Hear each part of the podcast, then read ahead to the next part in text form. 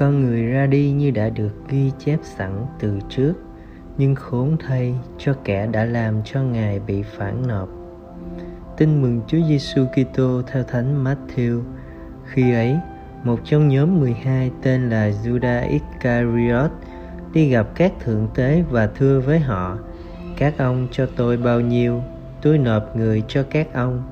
Họ liền ấn định cho 30 đồng bạc và từ đó hắn tìm dịp thuận tiện để nộp người. Ngày thứ nhất trong tuần lễ ăn bánh không men, các môn đệ đến thưa Chúa Giêsu rằng, thầy muốn chúng con sửa soạn cho thầy ăn lễ vượt qua ở đâu? Chúa Giêsu đáp, các con hãy vào thành đến một người kia và nói rằng, thầy bảo giờ ta đã gần, ta sẽ mừng lễ vượt qua với các môn đệ tại nhà ông các môn đệ làm như Chúa Giêsu đã truyền và sửa soạn lễ vượt qua.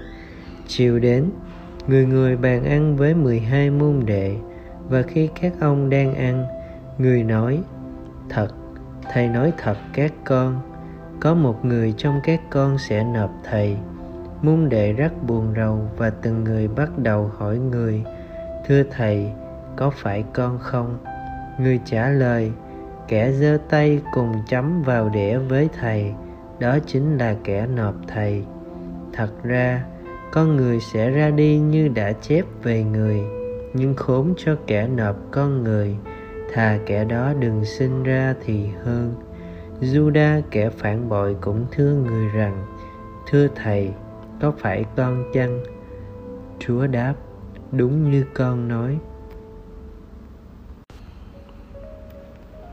Suy niệm. Chẳng biết ma quỷ khiến thế nào mà Juda lại nảy ra ý định đen tối, phản thầy, mà chỉ để đánh đổi lấy 30 đồng bạc là giá bán một tên nô lệ. Chẳng bỏ bèn, gì với số tiền chỉ bằng một phần mười bình bạch ngọc đầy dầu thơm kia. Và càng rẻ mạt nếu Juda muốn lấy số tiền đó để bù lỗ ba năm trời theo chúa chẳng nên cơm cháo gì. Thế mới hiểu mọi thứ tham lam, danh vọng, quyền lực, tiền bạc, lạc thú. Rốt cuộc xô người ta tới chỗ tuyệt vọng. Và vì thế, họ sẵn sàng bán rẻ tất cả, bán rẻ tình yêu, bán rẻ lương tâm, bán rẻ cả thiên chúa. Mời bạn. Thật là thảm kịch đành rằng ai cũng có thể sai lầm, thậm chí còn nặng nề hơn như phêrô, phaolô hay các môn đệ khác. Nhưng juda đã kết thúc thảm kịch bằng thảm kịch. Ông không tin rằng con thiên chúa có thể đền bù, có thể chuyển những sai lầm chết người đó thành hồng ân cứu độ cho muôn người. Chia sẻ so sánh trường hợp của Juda với việc Phêrô chối thầy để hiểu thế nào là lòng ăn năn tội đích thực. Sống lời Chúa, đừng như Juda không dám đối diện với thập giá.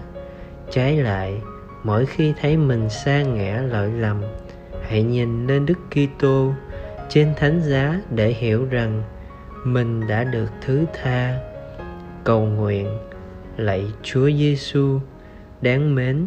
Chúa đã yêu đến nỗi chịu khổ hình thập giá, thì còn tội lỗi nào mà chúa không thể thứ tha? Xin cho con mỗi khi lỗi lầm, biết nhìn lên thánh giá chúa, để con được lòng ân năn tội nên. Amen.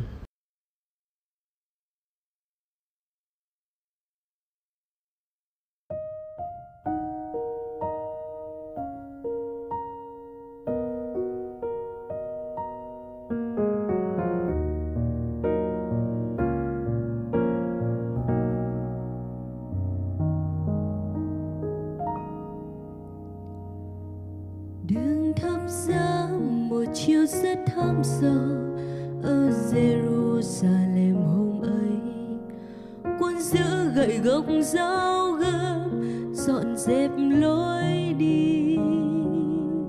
Và người dân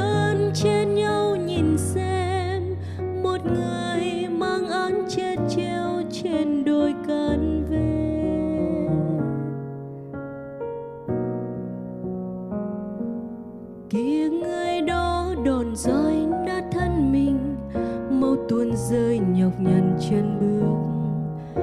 Ở nơi chán một vòng